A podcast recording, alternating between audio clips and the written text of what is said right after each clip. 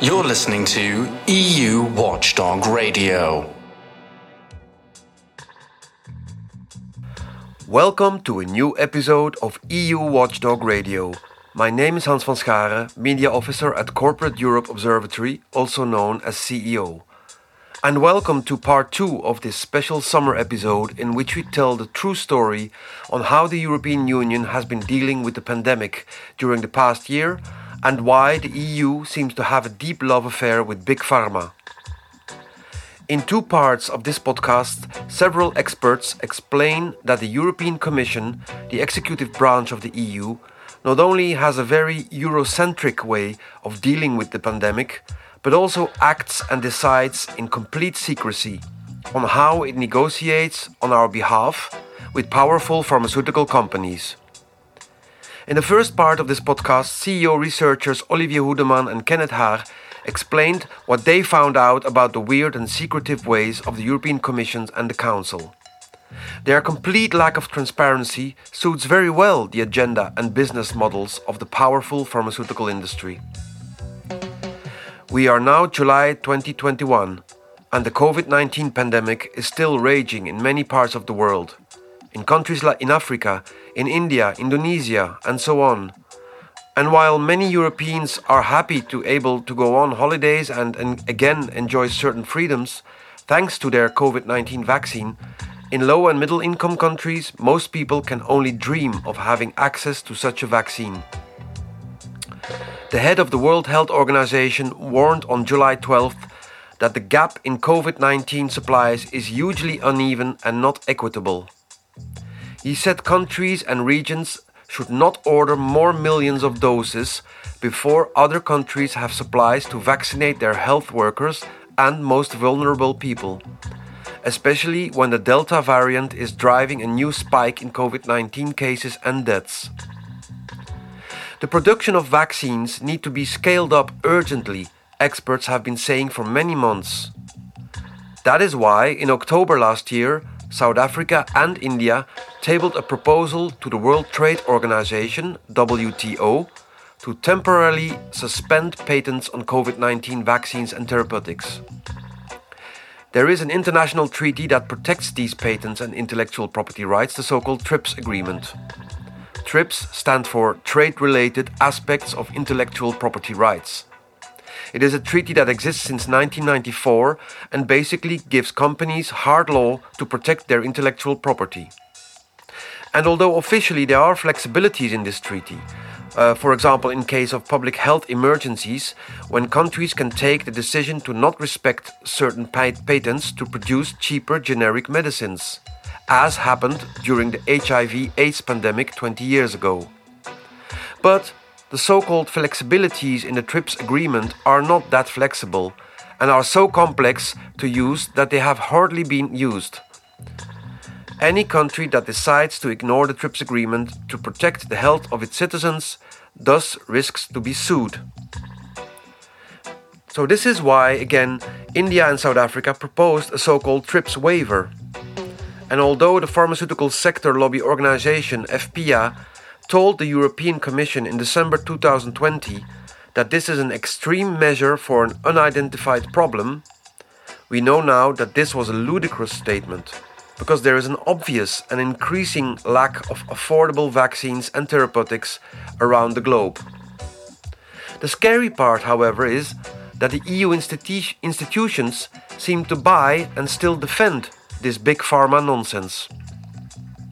Many experts, scientists from all over the world, hundreds of NGOs, top politicians like US President Joe Biden and the Pope have argued in the past months that an important hurdle for that upscaling of vaccine production are patents and intellectual property rights, and also the refusal by Big Pharma to share technology.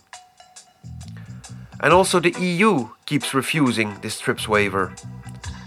The truth behind this is that the EU is de facto, de facto blocking the increase of production because it wants to protect the competitiveness of its pharmaceutical sector by protecting its patents. Remember the famous quote the vaccine must become a global common good, said, for example, the President of the European Commission, Ursula von der Leyen, in the spring of 2020. We know now those were empty words. And what did von der Leyen say on April 23rd during a press conference with Pfizer boss Bourla at the Pfizer production plant in the Belgian town called Puurs? This place is also a symbol for the European Union's fairness and openness. Europe is producing vaccines for Europeans and for citizens around the world. We have exported more than 155 million doses of vaccine to over 87 countries worldwide since December. To be clear, we have exported as much as we have delivered to EU citizens.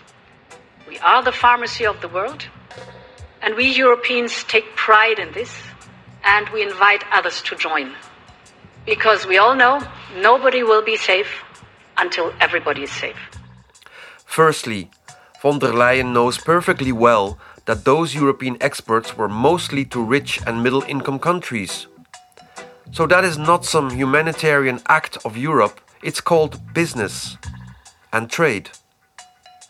And secondly, Pfizer, a symbol of fairness and openness, really? Pfizer is one of the architects of the TRIPS agreement and is also one of the strongest opponent of the TRIPS waiver. In this episode, I'll be talking with investigative journalist Priti Patnaik, based in Geneva, specialized in global health policy and editor of the Geneva Health Files. But first, we'll listen to Dimitri Eynikel, expert of Doctors Without Borders, who explains why the proposals of the European Union to counter or derail the proposal of South Africa and India are rather meaningless. Dimitri explains why the proposals of the EU to boost global production and access to vaccines and therapeutics will simply not work, and why even take, might even take us backwards. And why, in times of a pandemic, this attitude of the European Union is quite shameful. Welcome, Dimitri, to this uh, episode of uh, EU Watchdog Radio. Um, we are now July 2021. Um, Belgium and many other European countries are doing quite well when it comes to the vaccination program. Um, a lot of Europeans are very happy to be vaccinated and to be able to travel again, uh, to go on holidays. But if we look at the global south, the picture is uh, obviously very, very different. Can you, what can you say about the, the actual state of play when it comes to uh, to access to to, to uh, vaccines and therapeutics in, in the rest of the world?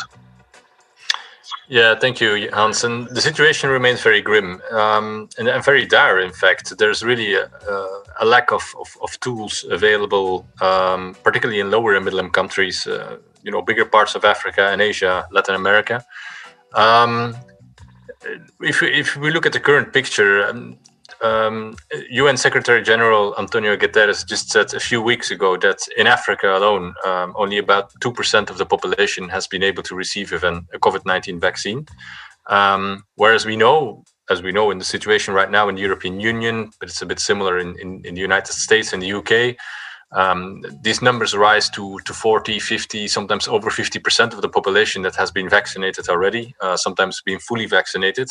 Um, so the situation is quite uh, different between uh, the, the richer parts of the world and, and, and, and unfortunately the, the, the poorer countries in the world, I would argue. Um, and while there are, there are obviously differing numbers between countries and between regions, generally we can we can definitely say that that the inequity is is, is very uh, very big between the U.S., the United States, uh, the United States, Europe, uh, the United Kingdom, and, and and as I said, Africa, Asia, and Latin America. And this this is not only for the vaccines. The, the same accounts for for diagnostics. It's often a bit overlooked but there are really uh, shortages of diagnostics, uh, particularly in lower and middle income countries and, and Africa. um, which means that that there's a lack of, of, of test capacity to test if people actually have COVID-19. So that puts into question how much we really know about the prevalence of the disease in certain in certain countries or in certain regions, and it also um, takes away an essential tool uh, to contain the pandemic um, and and and to take control yeah to take control of the pandemic to advise people uh, correctly on, on, on what they should do in case they they potentially would would uh, would would would uh, be infected with COVID-19 um, and considering as well that if you have a lack of vaccines it's really essential that at least you have the the diagnostics uh, available to you. So you know having shortages of both these these elements or these tools is really really problematic. Um, and and we can see right now in the numbers as well that there are new waves uh, taking place of covid-19 deadly waves um, of covid-19 taking place in a number of, of, of countries um, around the world and a couple, number of regions uh, different parts of africa numbers have risen dramatically of, of covid-19 cases uh, hospitals are filling up with with patients uh, in in in, uh, in bad uh, conditions. Uh, people are dying, obviously, of, of COVID 19. Uh, this is happening as well in, in Latin America. We've seen it in, in the Middle East, sometimes in a number of countries in Asia.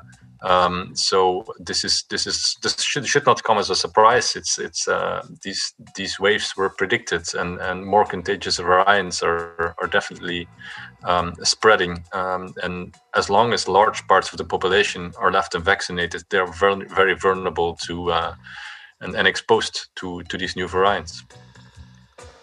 Thank you, Dimitri. Um, indeed, uh, at the start of the uh, pandemic, um, top EU politicians, like, for example, the president of the European Commission, Ursula von der Leyen, said uh, vaccines should become a global common good. Um, what we see today, that is not the case. Um, Belgium, for example, is even now uh, proposed to start vaccinating uh, adolescents, teenagers. Whereas, I, if I understood it well, the added value of that is maybe not uh, so so big.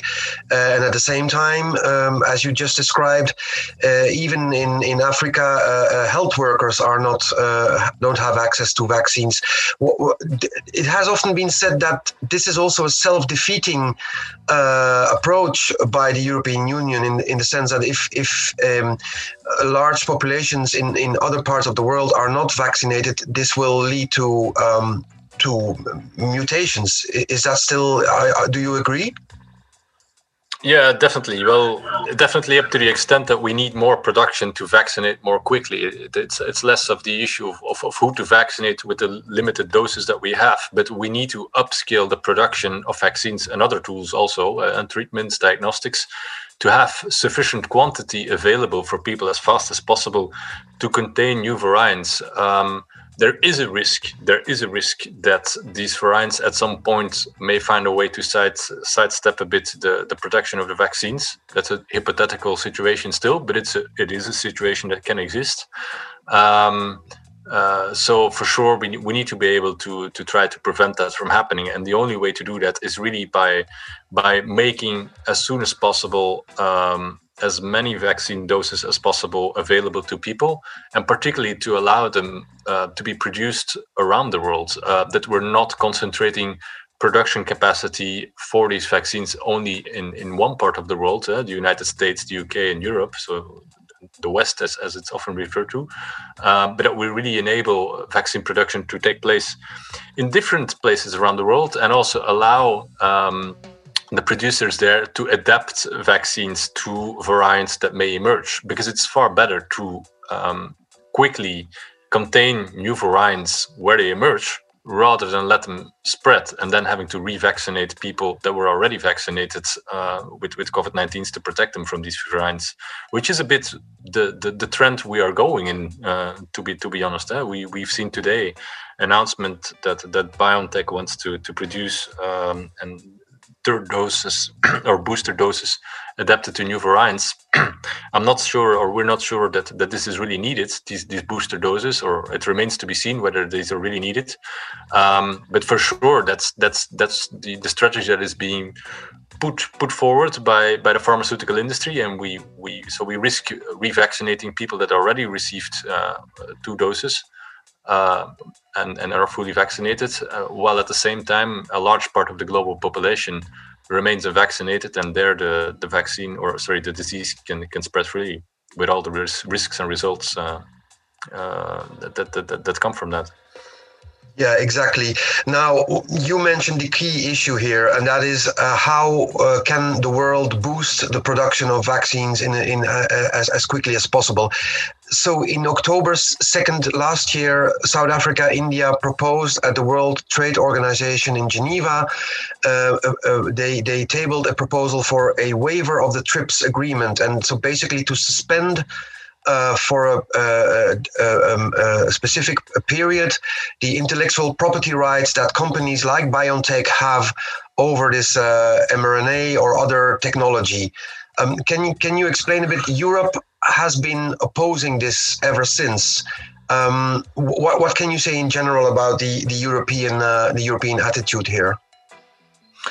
Yeah, so from the start that this proposal has been tabled by India, South Africa, and which which is now supported uh, by more than 60 countries uh, around the world. So it has really, you know, massive global support, and that's that's formal support. There's also more informal support where governments have stated they support the idea without necessarily signing up on uh, formally on, on the proposal itself.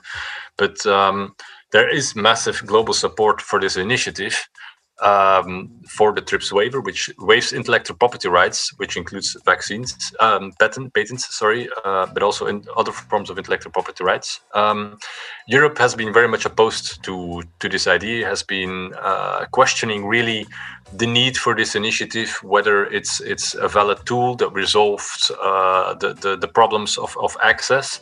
Um, and and uh, yeah to our concern to be honest because this delays the, the discussion uh, this complicates the discussion we don't really see constructive efforts to to make sure that that this initiative um, can can be brought forward to a point where where it can be uh, implemented. Rather, the European Union, together with with the United Kingdom and Switzerland, have been heavily stepping on the brakes. Um, as known, the US has come aboard uh, on board behind the idea as well, but unfortunately, Europe, uh, you know, remains very much opposed to to the idea.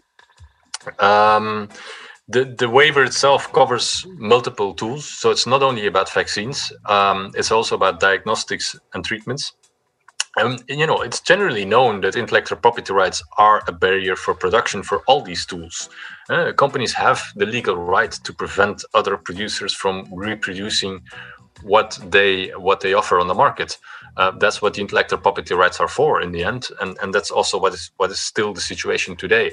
There are other barriers. We don't deny that there are other barriers. There will need to be financing for some technologies it may be needed that some some technologies need to be shared as well or or, or certain certain um, uh, cell lines need to be shared etc in order to upscale production quickly. It doesn't mean that producers and developers in uh, lower and middle income countries cannot develop uh, or reproduce some of these tools themselves which it may be possible technically but it may take time. Obviously if you share the technology things can go a lot faster. So it's this is where the european commission has been in my opinion, trading off the sharing of technologies uh, against, or one problem against the other, if I can put it that way. It has been emphasizing the need for sharing of technology, um, and thereby denying other other uh, governments the ability to say that they want to address one of the other barriers, which is intellectual property rights, and that's the one that is most comprehensive. That's the one that covers all the tools because you don't need to share the technologies for all um, for all, all, all tools that you may need. As I mentioned, diagnostics and treatments. It's it's it's less a matter of, of technology sharing. Um, that that is more the issue for for for vaccines. So um, it's a bit of an of, of an of an dishonest debate, in my opinion, that has taken place so far um, by by the by the European Union and the European Commission in particular, um, where I would argue that if you um, if you really want to upscale global production you look at all the available tools, right? And, and you try to make it possible. And this is where one problem or one barrier is traded off against another. If you if you if you we don't agree, they basically say we don't agree that intellectual property rights is a barrier. It's it's the sharing of technology. But you need to address that problem as well. And we don't see much initiatives taking place by the European Commission and the European Union to really share the technology of those companies to producers in lower and middle income countries. We actually explicitly asked them already, and we didn't get any confirmation that any steps have been taken so far to share technologies to the global south. So um, this is where the, you know we see we see really the European Union stepping on the brake, um, which which hampers uh, the global production of these tools. And as I mentioned, it's really by enabling diversified global production that um, we're going to be able to contain this disease far more quickly. And that's not just Médecins Sans Frontières saying that. That's also what the World Health Organization and many others are saying as well. We need all available tools. We need sharing of technology, but we also need this TRIPS waiver. We will need financing, etc.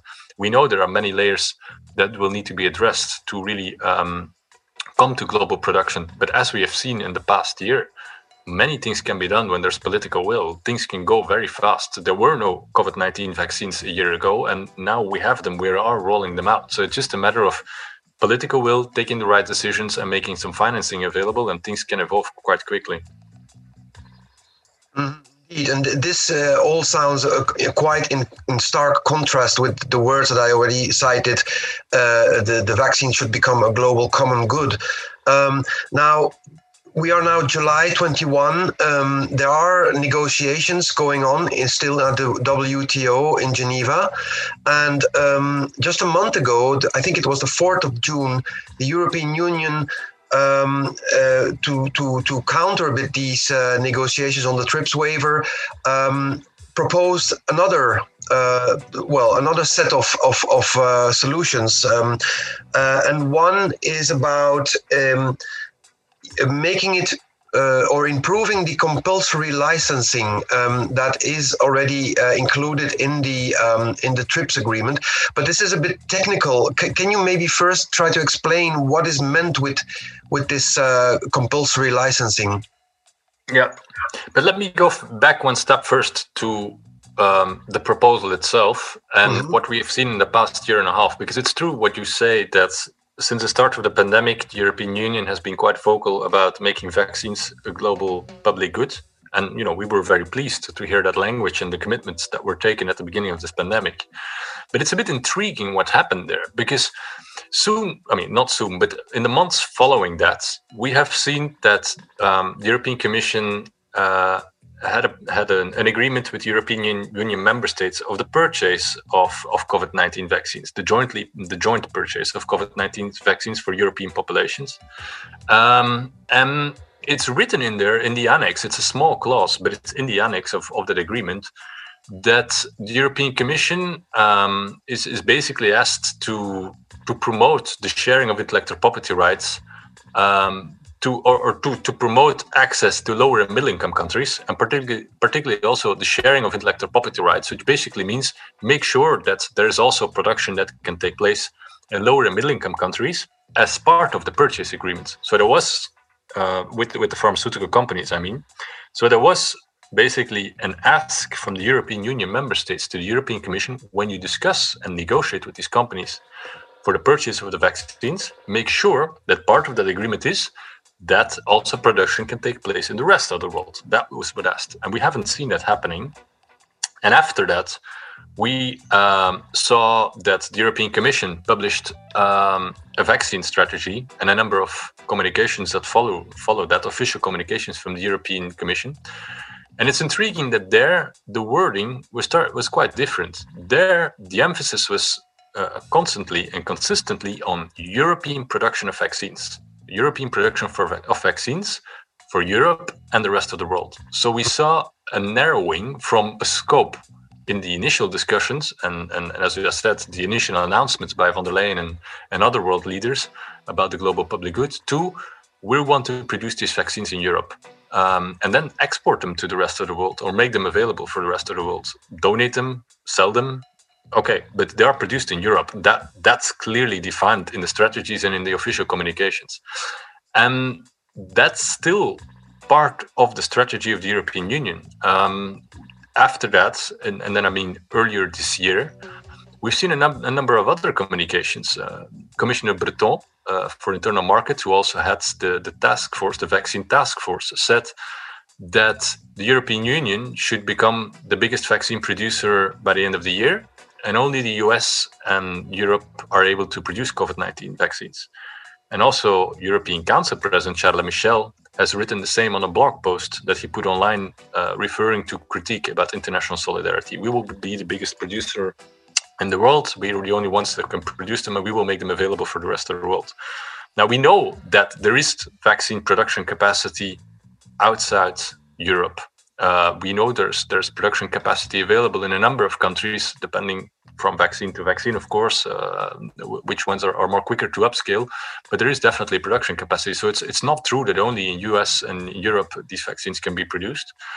Um, but as I said, that that's still a little bit a line of thought, and we can still see that in um, the the proposal that was submitted at the World Trade Organization uh, by the European Union, the so-called counter proposal uh, to the TRIPS waiver proposal, because it's it's it, again, if you look at the and you need to look at the details of the language, eh? because what it says, it starts with um, or it, it actually has three elements. It has elements on the need to upscale production restrictions uh, on export bans, and then the discussions about compulsory licensing.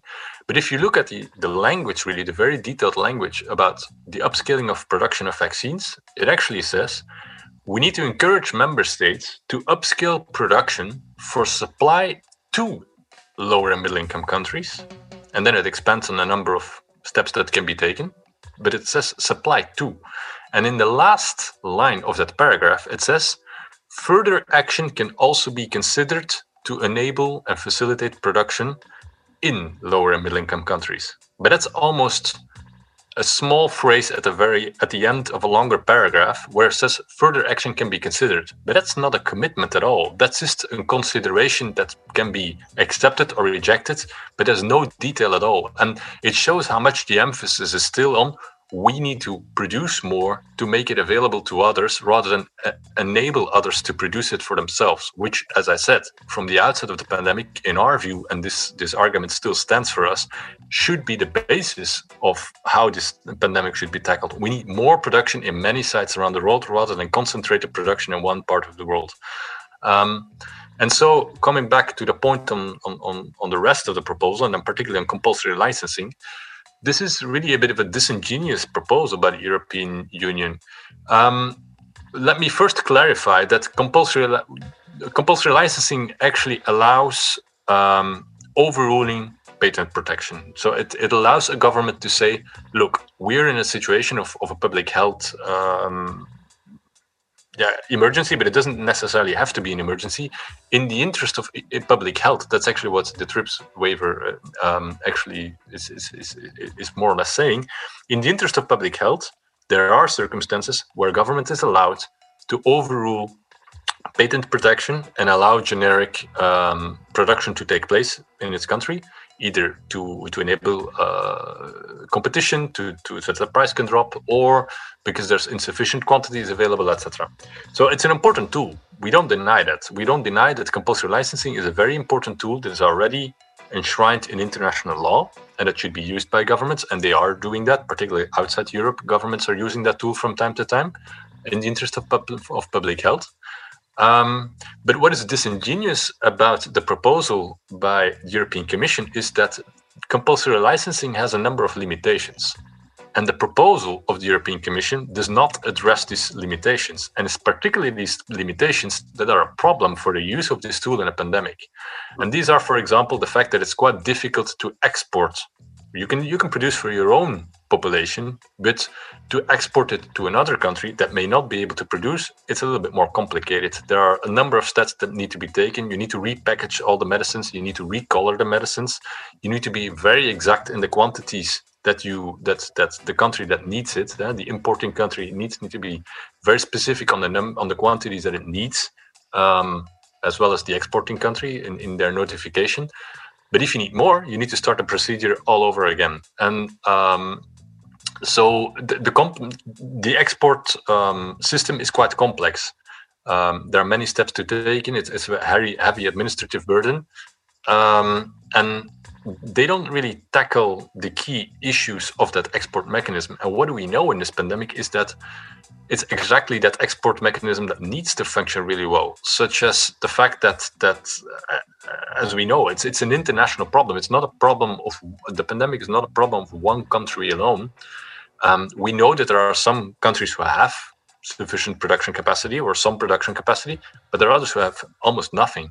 So they need to be able to collaborate, to import, to export, um, sometimes to collaborate across countries because some parts of a vaccine may be produced in one country, while another part of the vaccine can only be produced in another country. So it makes it very, if you cannot export very efficiently and effectively, it makes it very hard to use this tool in a pandemic. And to to to um, to illustrate a bit the difficulties with the export mechanism related to compulsory licensing, it has only been used once, and it, it took several years um, to get the HIV medicines from from Canada to Rwanda um, because of all the different steps that had to be taken.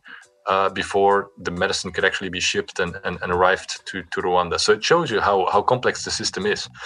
Um, so that's one limitation of compulsory licensing. The other limitation of compulsory licensing is that, yes, it addresses the patent barriers, but it does not address the other intellectual property right barriers, such as trade secrets um, and data exclusivity, which has to do with access to medical data and, and regulatory approval. So approving um, to get the approval to, to sell your product uh, in, a, in a given country. In, in, Europe, this is done by the European Medicines Agency. Mm-hmm. Um, it means if you do not get access to that data, um, that you can, if, if a generic competitor would come um, and it comes with a file and says, look, I have exactly the same medicine as as as uh, the other product here by, let's say, uh, GSK or Johnson and Johnson.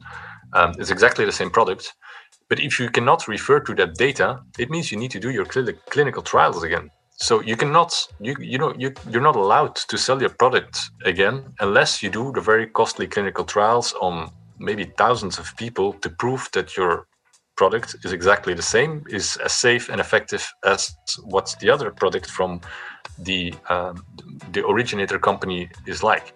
So that's that's another barrier. Right. And then, as I mentioned, that's also and then the aspect of trade secrets, which has to do with the knowledge on how to produce a certain uh, product. And and there's currently legally companies can protect knowledge like this that it's that it's impossible for others and even prohibited for others to access this this kind of information.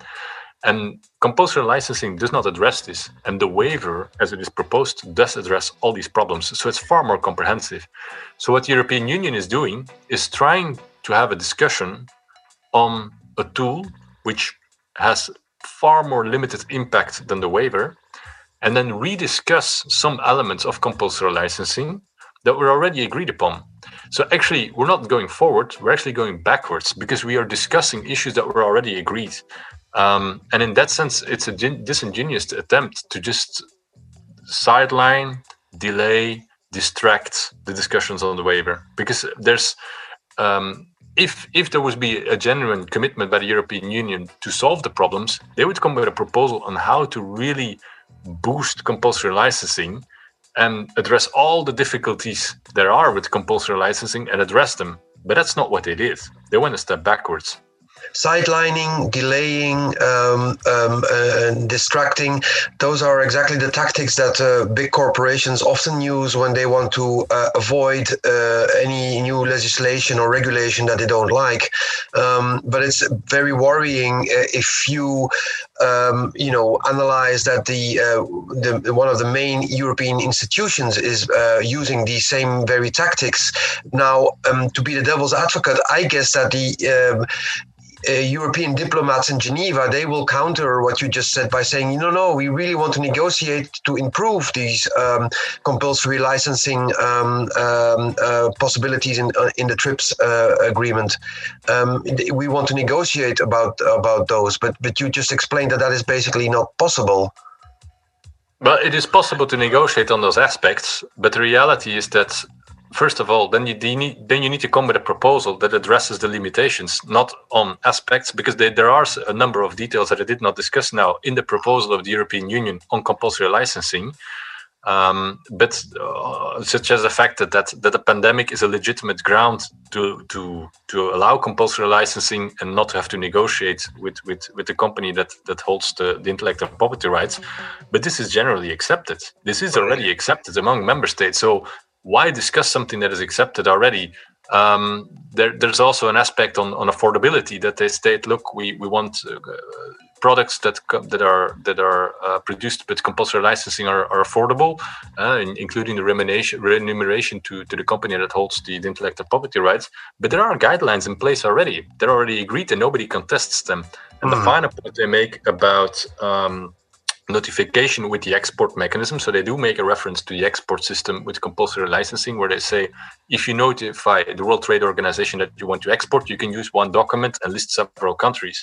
But again, that exists already. It's even stated on the document itself countries you want to export to, not country countries. So you can already list several countries. So all of this has already been been been been accepted um, and and and in that sense, it's it's it's not really moving forward. If if the Commission made a bold proposal, you know, listing several of the limitations that are already already well known as well of compulsory licensing and how to overcome them, we we would have a different different discussion. But this is not taking place, and particularly in terms of speed, we also take into account that it could take quite a bit of time to negotiate on changes to the TRIPS agreement and, and the different amendments, etc., on the compulsory licensing while the waiver is an option available in the TRIPS agreement, that needs to be active, that can be activated. So it's a different procedure that can take place. Of course, you can disco- discuss and negotiate off the the, the different uh, scope of the waiver, the duration of the waiver, etc., and you can negotiate on that. But it's a tool that is actually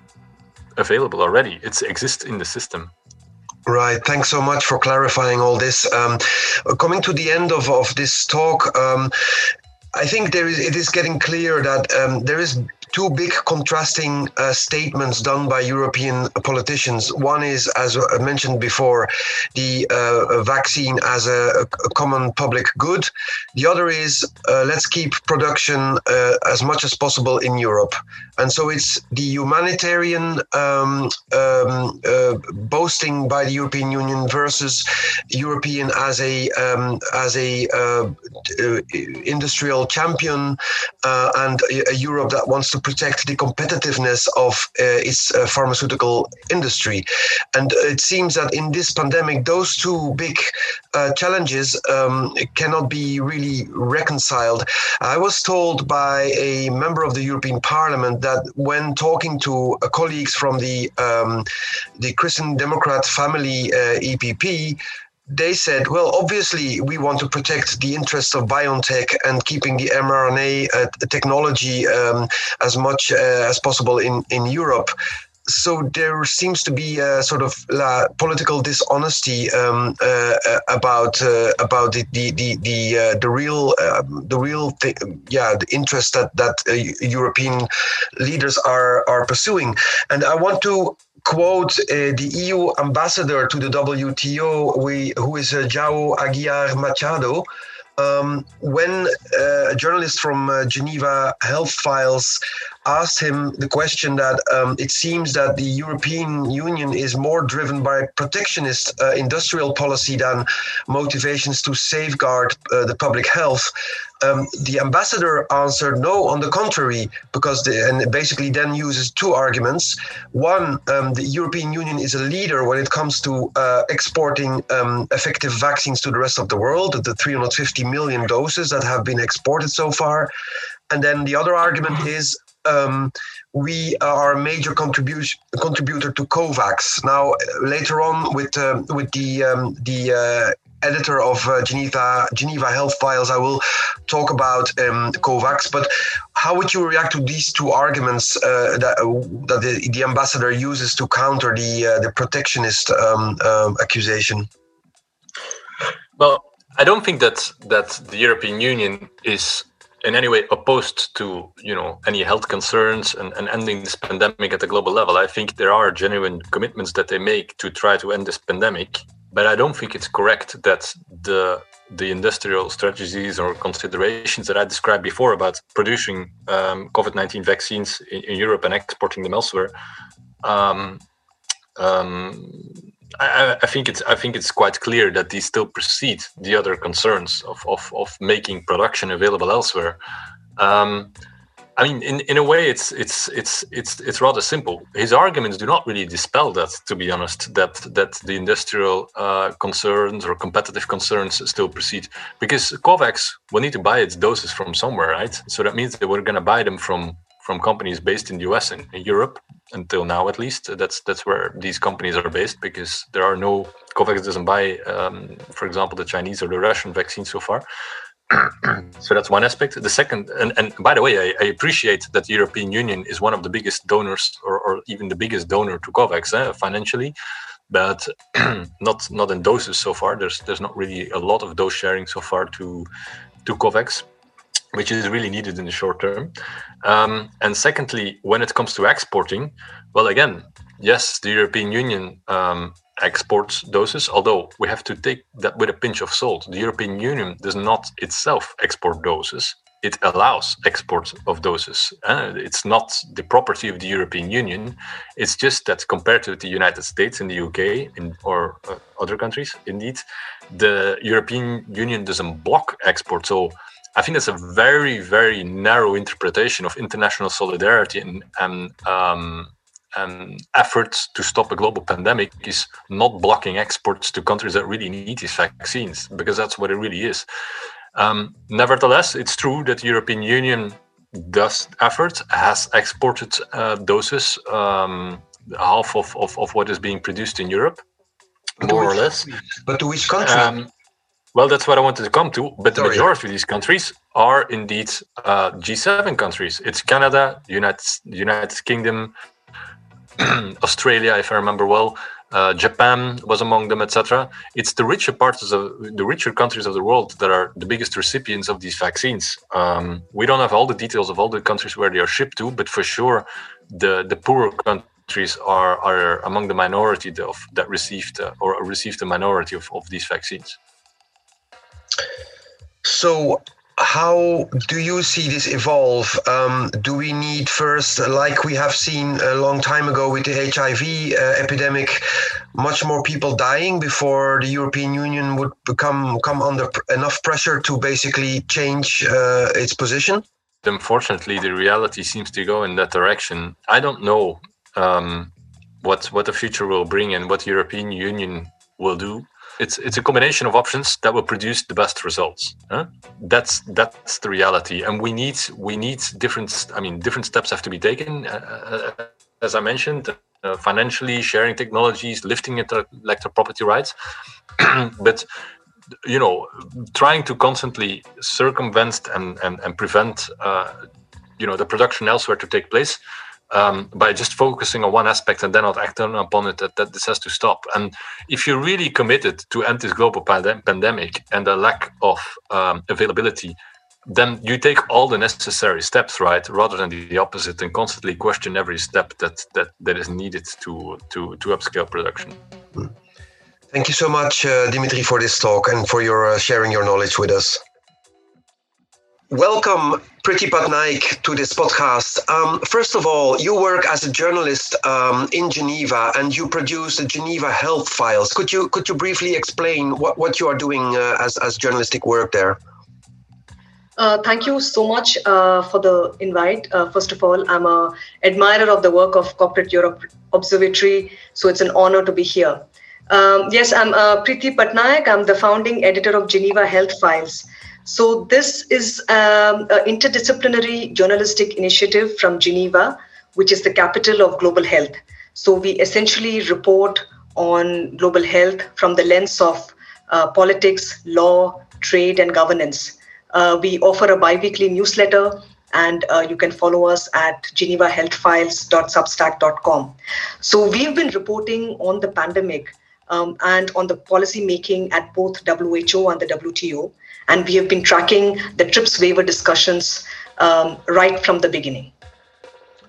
I can confirm that is a very valuable reading and very in-depth reading uh, the, the newsletters that you produce. Thanks for all that work. Now, to, to dive into the issue of the uh, the COVID nineteen uh, um, response, um, in spring 2020, when the COVID 19 global pandemic became officially recognized, let's say, by WHO and, and other actors, there seemed to have been a lot of global optimism concerning the solidarity that many experts says uh, would be needed to overcome the pandemic.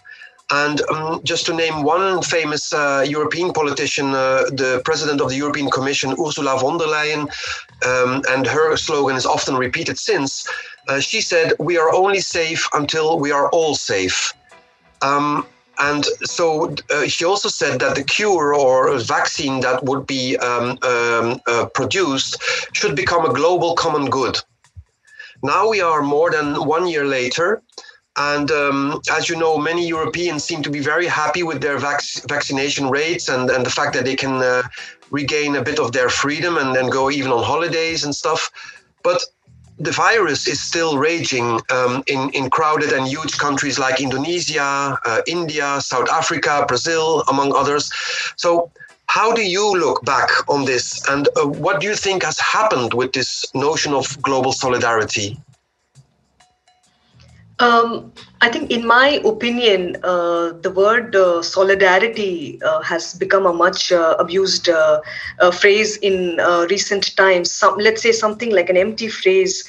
Um, while there is a, it makes for um, a good political statement, but sadly, it has not been followed up by by actions in general. Um, uh, in international policy making, and it's this is not just about the EU, but also uh, more generally uh, across the world. Um, so what we are facing today in June 2021 um, uh, is essentially, um, to an extent, an orchestrated scarcity uh, of vaccines and medical products. Uh, the tragedy is that many had warned that this kind of uh, you know situation of scarcity will undoubtedly arrive but not enough leaders who had the uh, capacity to take action uh, paid heed to this uh, warning. Um, and as far as uh, the EU's position is concerned, um, I think they they made um, you know a lot of uh, uh, correct, politically correct statements, um, and um, and to an extent the, the intent might have been there. Um, and let's not forget that the EU has actually exported 350 million uh, vaccine doses, if I'm not mistaken. That is almost three times more than what um, the COVAX facility has has distributed as on as on today. Uh, however, having said that, you know earlier this year we saw um, EU impose export restrictions, uh, essentially already exacerbating. Um, an acute um, uh, scarcity scenario. Um, and then uh, we saw a number of uh, sort of regulatory approvals for vaccine candidates uh, that some could argue were, were, were um, uh, not strictly insulated from, from uh, politics. Um, and and then the, the most recent case uh, of, of EU policymaking that has raised heckles is uh, is the EU vaccine certificates that have um, you know have not recognized certain WHO recognized uh, vaccine candidates, um, and that impedes uh, travelers who, who don't have uh, the EU approved uh, uh, vaccines, who have not got the EU approved vaccines. So, all of these actions uh, taken together, um, I feel, are contrary to the stated position of the European Union. Um, but at the same time, you, you must remember that ultimately, um, uh, we are at this point where uh, it's an extremely uh, lucrative uh, opportunity for companies and countries uh, alike. And you are at this point where you are actually talking of future markets uh, for these vaccines, you know, going forward in the medium to, to long term. Um, so any country that works in its self-interest um, you know this is this is market dynamics and and i think that uh, the eu is not insulated uh, from this. Um, so and therefore you see now um, eu taking on a stronger uh, trade diplomacy role and that's showing up in their bilateral um, uh, investments let's say uh, in africa for example. Um, so i think um, so i think that uh, yes they might have been driven by the spirit of solidarity but um, I, I, think that that is also underscored uh, by a lot of different political, uh, commercial, and diplomatic considerations. Thank you so much, Priti. Um, so, just to refer back to something you said um, in your in your answer, um, you, you, referred to the fact that the WHO has recognized several vaccines that are not uh, allowed or not uh, recognized by the European Union. Are, are these the Chinese and the Russian vaccines, for example? and and also the fact that you published stories about how indeed this is limiting um, free uh, people to travel and to basically pursue their careers and their um, yeah the functioning of their their their practical lives uh, are, are being hampered by by this European position right uh, yes, I, I, was referring essentially um, to the AstraZeneca vaccine produced by the Serum Institute of India. Um, that is not part of the uh, EU vaccination uh, certificate. Um, uh, as far as the Chinese vaccines are concerned, yes, they have um, uh, received emergency use authorization. Uh, the Russian vaccine, uh, Sputnik um, um, V, has not yet received WHO authorization. but I think the, the conversation around the Russian vaccine and um, the European Medicines Agency's um, approval uh, processes around that is a is a whole different uh, conversation, and um, uh, it, it's more complicated than than than what uh, than what meets the eye. But I was referring to the AstraZeneca vaccine um, that has got the WHO emergency use listing, uh, but has not been recognized um, by by the European Union. Um, it's problematic because you know the WHO emergency use listing relies on stringent regulatory approvals, um, and in fact, uh, it uh, the WHO itself relies on the EMA uh, for for these uh, decisions. So it's a bit strange that um, that EU would not um, recognize. Um, uh, the AstraZeneca version produced by Serum Institute of India, which forms the backbone of the COVAX facility. So, a large part of the developing world have received this vaccine. Right. Well, I, I hope this is not a, a reflection of the uh, not uh, not at all love affair between the European Commission and AstraZeneca as they have been uh, in court recently. But let's put this aside.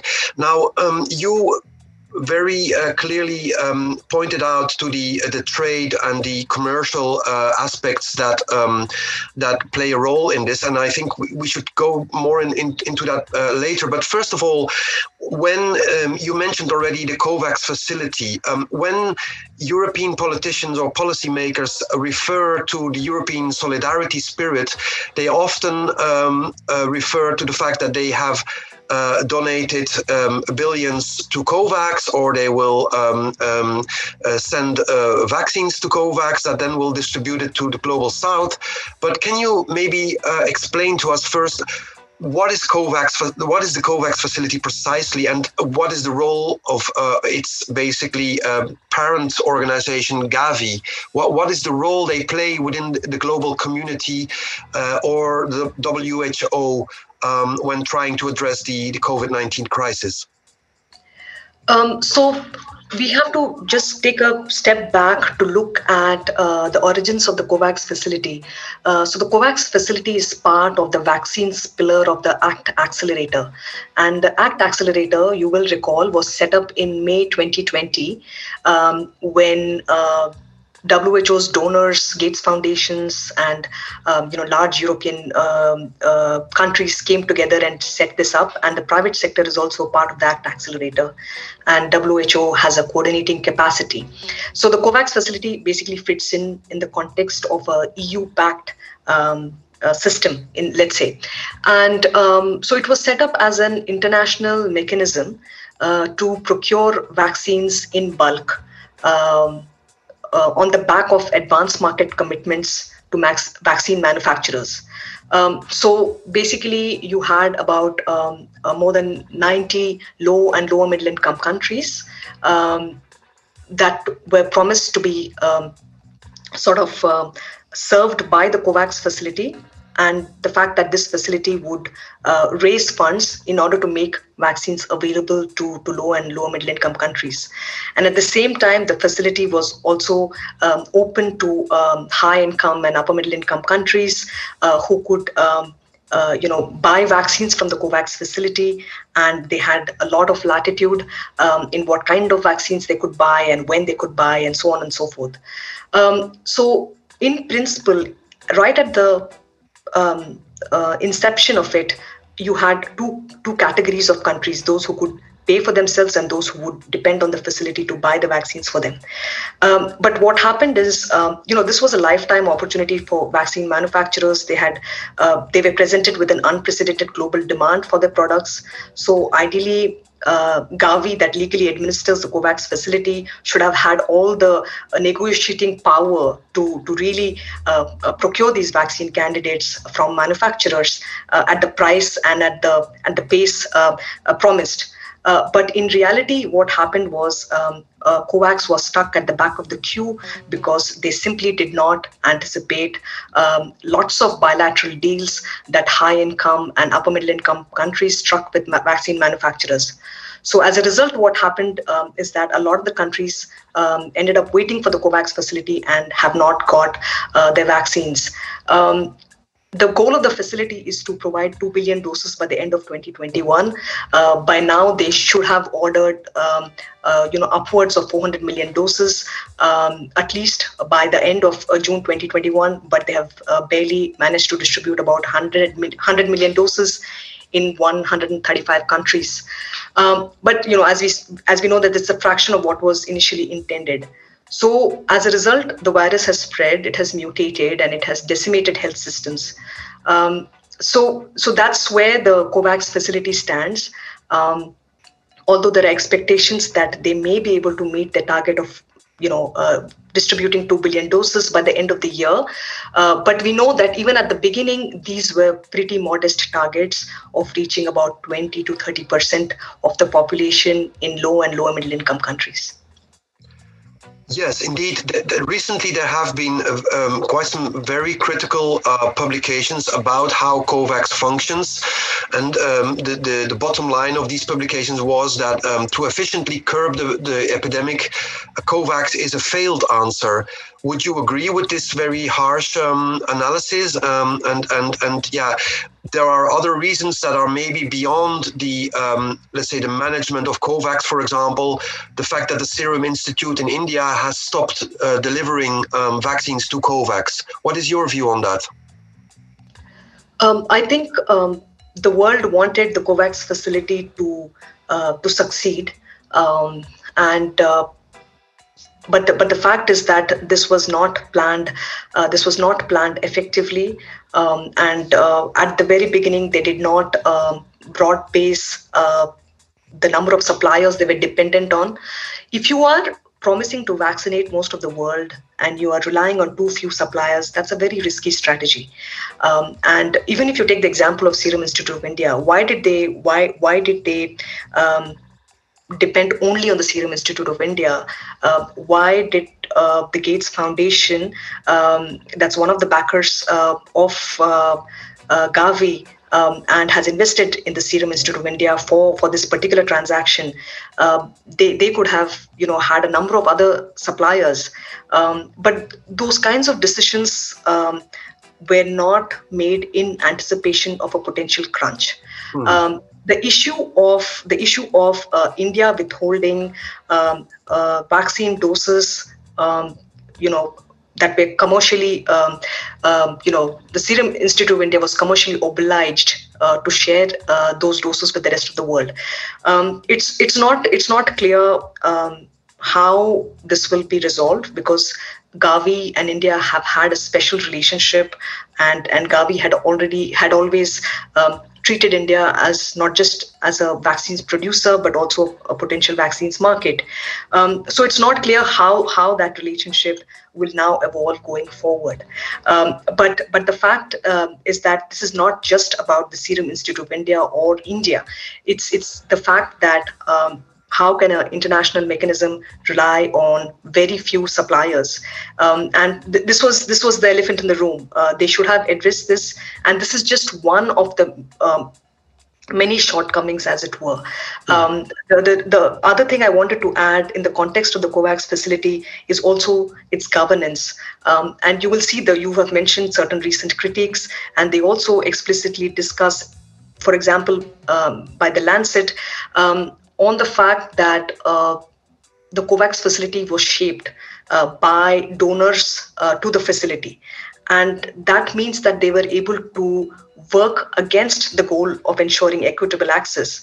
Um, there was no mechanism where countries who had um, ordered bilateral doses were not prevented from buying further doses from the COVAX facility. In this case, for example, Canada. There should have been such mechanisms. Uh, but but there were no such mechanisms because at the at the fundamental um, fundamentally uh, COVAX facility is built on equality but not equity, uh, and we know that those are two different concepts. Um, and and I think that that's one of the main reasons where um, where they have sort of uh, struggled to to meet uh, the demand from from countries who have basically has has ha- have had no option. Right, thank you. Uh, just a little side question on the governance of, of, of Gavi. Um, you published an in depth article um, uh, going into this and basically um, demonstrating that civil society has very little room at the table, if not almost no room at the table, right? Um, yes, a number of civil society organizations have uh, have sort of uh, raised raised their concerns um, with with Gavi in terms of um, uh, you know uh, taking some of their positions uh, into consideration. Um, the fact that uh, their views were were often not uh, not taken in, and um, and the fact that it's uh, it's a very um, sort of top-down approach um, in international development uh, that that has been uh, sort of adopted and practiced uh, at global health agencies uh, such as Gavi and by extension at the COVAX facility. These are some of the opinions of civil society uh, organizations who have struggled to get their voice heard uh, at, as the COVAX facility was taking shape. Um, um, and yes, we, we reported on this um, and uh, I think those concerns have, have not gone away, but but the warnings uh, that some of the civil society organizations had flagged have unfortunately come into fruition. Yes, indeed. And as you probably know, Corporate Europe Observatory has also published um, research showing that uh, also the European Commission um, has very limited access for, for critical civil society on the issue of the, the TRIPS waiver. Um, and I propose that we uh, dive into this issue because you have already mentioned several times that the real um, problem is the uh, production capacity, and, and um, um, therefore, um, South Africa and India have um, um proposed in uh, October uh, 2020 a proposal to have a temporary waiver of intellectual property rights.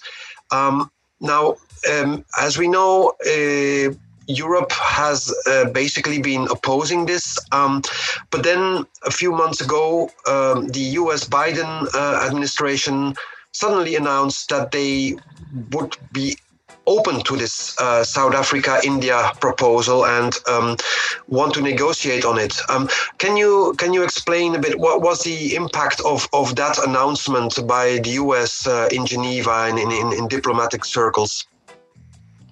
Uh, sure. Um, I think depending on who you speak to, uh, some would say that they had anticipated this um, because a few months, uh, a few weeks prior to that announcement, uh, there was a st- statement by USTR um, sort of um, signaling that they might take this position.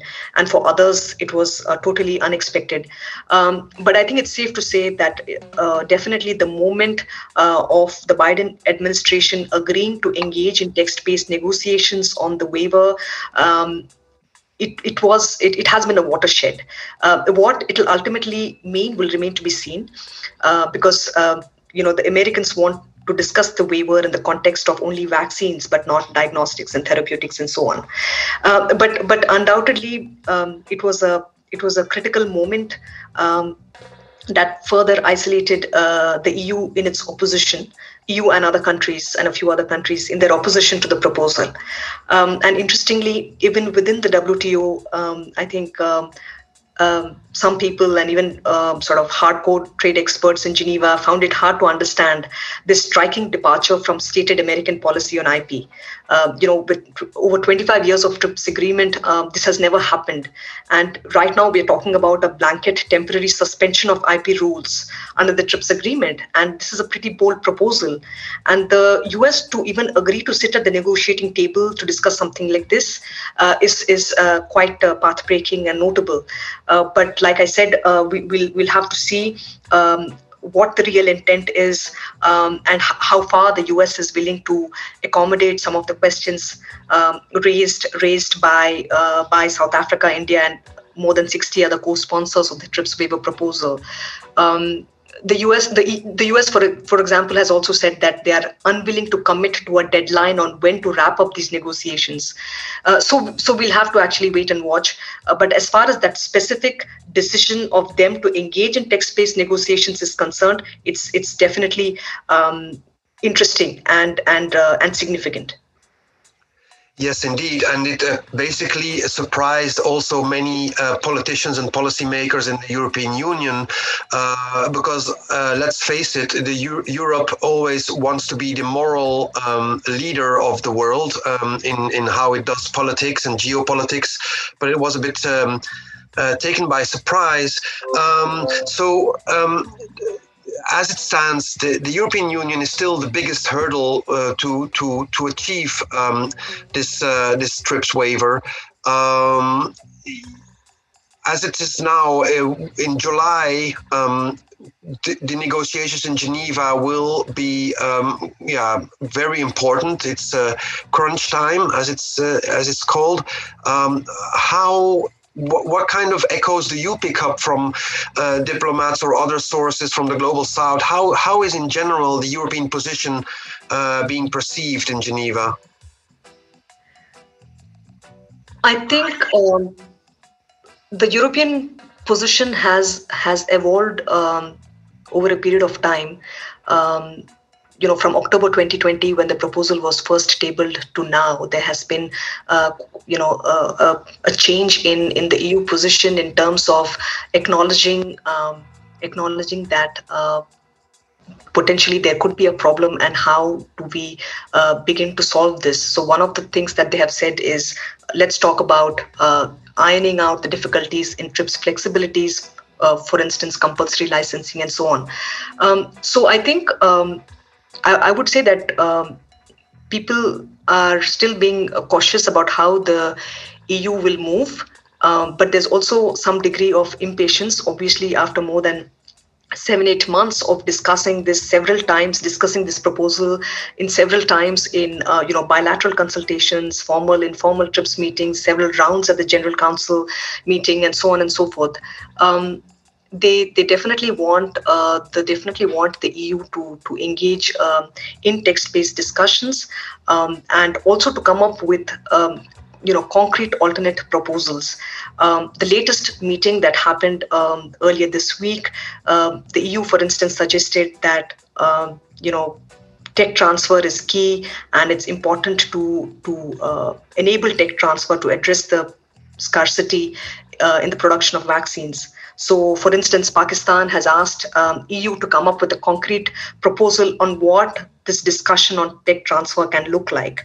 Um, so, so I think um, you know people people are still um, guarding, and they hope that. Uh, co-sponsors of the proposal hope that uh, they will be able to um, bring um, European Union on board. Um, and some of them are open to discussing, for instance, uh, the EU proposal on making tweaks to the compulsory licensing. They see it as an opportunity uh, to, to get the EU to the table to talk about TRIPS flexibilities. Um, and I'll also add that, um, you know, even a year ago or, or, two years ago, before the pandemic, if you had told, if you had told someone that the EU is willing to talk about compulsory licensing uh, and how to improve the implementation, that would have been a you know um, a, a, a, welcome um, sort of development for most access to medicines uh, advocates, for example. But now the goalposts have shifted, as I have argued um, in, in my reporting, uh, that nothing short of uh, a blanket uh, temporary suspension of IP rules is what uh, supporters of the TRIPS waiver proposal are pushing for. Um, so while while developing countries, in my understanding, are open to discussing the EU proposal, um, they they have made clear that uh, they are still intent on on pushing through the waiver proposal. Right. Now, you recently published an interview with the EU ambassador uh, to the WTO in Geneva. Um, what is your feeling after uh, uh, having um, published this interview? Will the European Union really play a constructive role in reaching an agreement? Because, um, well, to be very blunt, our um, observations are that they really will try to water down um, this uh, this uh, proposal, or at least try to derail, or or uh, or to even to derail it, via, for example, these proposals on on compulsory licensing. Um, what, what is your uh, what is your um, assessment of that? Um, at this at this point, um, it's it's anyone's guess how how the negotiations will unravel. But just to make it clear, uh, also to the listeners, that you know, apart from the EU, you have also other other countries, uh, including uh, Switzerland, uh, Norway, uh, Mexico, um, and the UK, expressing uh, you know reservations and essentially countries who are not not happy with the with the waiver proposal.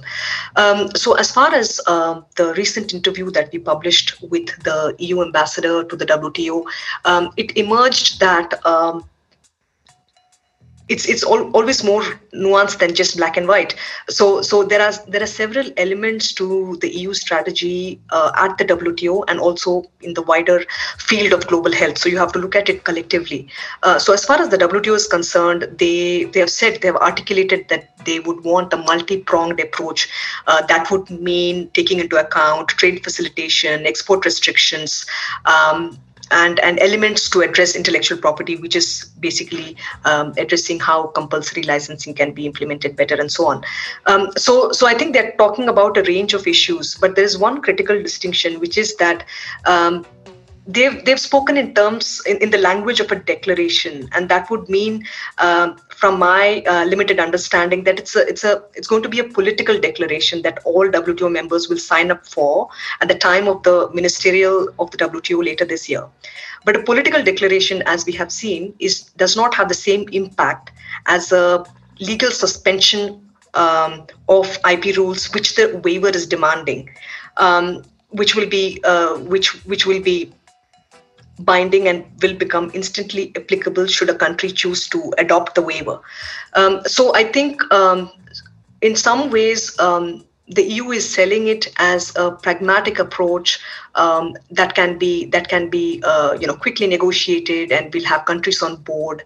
Um, but uh, but I think that's that's for me that's a that's a critical distinction that um, they they are uh, banking on a wider um, political declaration on trade and health that goes beyond only intellectual property. Um, and, and for the record, I think other countries um, are open to the wider political declaration, but um, I don't think there's a quid pro quo that we will have a political declaration but not the waiver. Um, so, so we'll see how it goes. Um, and as I said, um, some of the some of the elements of the EU approaches are, are, definitely uh, important for, for countries to discuss, including improving implementation of TRIPS flexibilities and so on. Um, but um, what's what's interesting is that um, they are they seem to be open to discussing um, not just vaccines but also therapeutics and diagnostics. At least that's what emerged in our recent interview uh, which is interesting and slightly different from from the american position. But but you know as as a reporter i'm not inside the room so we'll not be able to uh, really um, make the judgment on on the intent um, of of how this you know how these negotiations will play out. Um, for instance um, uh, recently, India has pointed out that a lot of countries have agreed for text-based negotiations, but uh, but they, they suspect that the real intent may not be there. So um, so having said that, um, um, I think it's I think it's definitely positive that that the EU um, is willing to discuss, and it has managed to, if I'm not mistaken, ensure that the EU proposals um, are discussed. Um, you know, in parallel to the TRIPS waiver discussions, although the EU proposal at the WTO came up only in June, uh, in early June this year. Um, and yet uh, you know they are being discussed uh, practically at the same time. Um, so I hope uh, I have uh, answered your question. Yes, thank you very much. Um, now, um, from our side, uh, looking at it from Brussels, um, we are we are slightly worried um, for for for seeing signals like, for example, the European Commission. You know, recently the European Parliament has voted uh, for a resolution calling for a TRIPS waiver, basically to cut it short, um, and then um, the uh, the European Commission is basically um, selling this to uh, EU member states and, and also via the Geneva delegation to basically downplay the importance of such a vote in the European Parliament by saying, well, it was actually, there were some uh, MEPs that voted wrongfully and um, it's not really uh, clear cut. I've, I've had the impression that I also read this a bit in, in your interview with the EU ambassador, uh, downplaying the, um, the, the, positioning of the only elected uh, inst- uh, European institution, uh, being the European Parliament. Um, there is also signals of um, you know MEP saying uh, to us um, that actually behind the curtains. Um, some uh, political groups, uh, like the Christian Democrats, uh, say that um, you know the, the the importance is to keep the European competitiveness. And for example, German MEPs say well, sorry, but uh, the, the importance of BioNTech and the mRNA technology is super important. So when I then hear you talk about um, that Europe wants to discuss technology transfer, I mean, there is CTAP, right? And it's still an empty shell as far as I know. Um, so shouldn't we be a bit weary of this kind of European um, spin and saying like, yeah, we want to discuss this, but there is this, still this emergency at the same time going on. So I don't really see how those two, the emergency and then the long term talks on technology transfer, um, you know, how those two fit together. Do, do, do you agree with this yeah somehow skeptical view or how do you see that no that's um, that's that's a great question um, actually and and in fact um, i wanted to add earlier also that um, you know eu pushing for technology transfer in the context of the trips waiver discussions it, it actually says that um, uh, the trips waiver proposal introduces legal uncertainty uh, as, as far as tech transfer issues are concerned um, and so uh, it's it's interesting that you bring up CTAP because it's uh, it's um, it's vitally important and it is connected connected uh, to to this. Um, but before I get into that, uh, this question of European Parliament. Um, res- resolution to to support text-based negotiations of the waiver proposal is is definitely important um, but uh, I think it also highlights uh, highlights the fact that we know that uh, European Union is not a monolith or a uniform entity. Uh, different member states have different motivations. Uh, you've had uh, European Union member states not only support uh, the TRIPS waiver, uh, but also, for for instance. Um, Spain and the Netherlands and so on are parties to the CTAP, which which makes it always interesting. But at the WTO, they vote as a bloc. Um, but it has also been pointed out that, let's say, France might have had said um, something to the effect of supporting uh, text based discussions, but what does it really mean in practice? Um, so, a big European Union uh, member state can, can go and make positive statements about the TRIPS waiver, but at the same time, the actions might differ. Um, and as you will see, uh, that that that France is a backer of the new uh, mRNA, mRNA tech transfer hub um, under the aegis of the WHO. Um, that, at the face of it, uh, could be multilateral in nature, but it but as far as we understand, uh, will will will probably end up being. Um, uh, you know, a bilateral tech transfer, which is which is different from what the CTAP hopes to achieve. So there are these, uh, you know, parallel um, um and simultaneous uh, dynamics that are unfolding uh, both at the WHO and the WTO, and and the EU is actually uh, deftly uh, making its moves. Um, keeping its uh, you know trade and diplomatic objectives in mind. Um, so so let it, it'll be interesting to see how the uh, whether the, the tech transfer debate will actually uh, come up with some specific features in the context of the WTO. Um, uh, that that that remains uh, that remains to be seen. Um, and um, and on the CTAP itself, uh, yes, it has it has um, as far as we understand has remained an an empty shell, and the the new tech transfer hubs that have been announced, uh, that's under the aegis of the COVAX uh, Manufacturing Task Force, uh, whose goals um, are are uh, different from from what the CTAP promises to do, which is namely open licensing um, and greater sharing of technology, you know, know-how and so on. Okay, thanks a lot, Priti, for this talk. I, I'm afraid this is all that we have time for now, but um, uh, thanks very much for joining us, and uh, I wish you all the best of luck. We've come to the end of this podcast, and I want to thank you for listening. A special thanks goes out to my guests, Dimitri Eynikel and Priti Patnaik, for sharing their knowledge with us and for taking action. I also want to thank Mark Baronner and Jan Kallewaard for the technical assistance. And if you like this podcast and if you value the work of CEO, then please support us to stay independent. We are a small organization that works fully independently of funding from EU institutions and corporations. So every single donation, small or big, is needed to help us fight the hold of big business over European policymaking. Have a great summer and Stay tuned. Stay safe.